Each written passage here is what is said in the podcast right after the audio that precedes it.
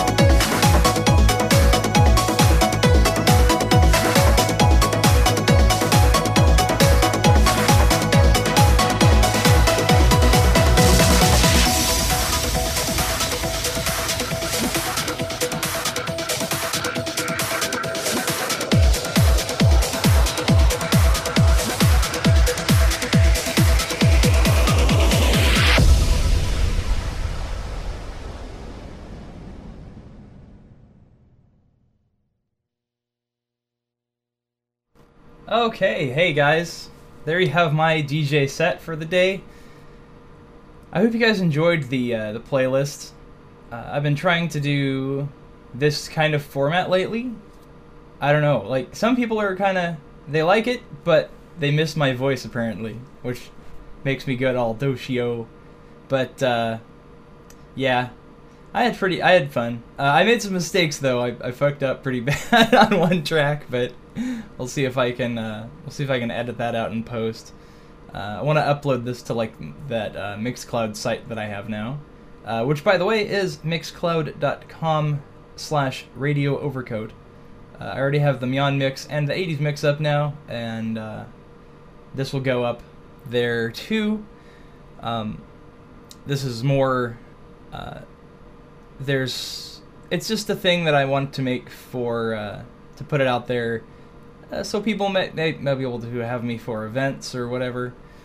Uh, it's funny, like you know, I a- after not talking for two hours, it's just like I what what do I talk? How do I talk? I don't understand. Um, yeah, so I'll upload that onto Mixcloud. I'll also upload this whole show onto uh, onto KNGI, and then yes, you I, you can hire me for your niece's birthday party. Oh my. Um, I think people seem to enjoy it. Uh, I did make some mistakes though, working on that. I'm trying to get some actual feedback from other DJs uh, to getting uh, getting better. oh boy.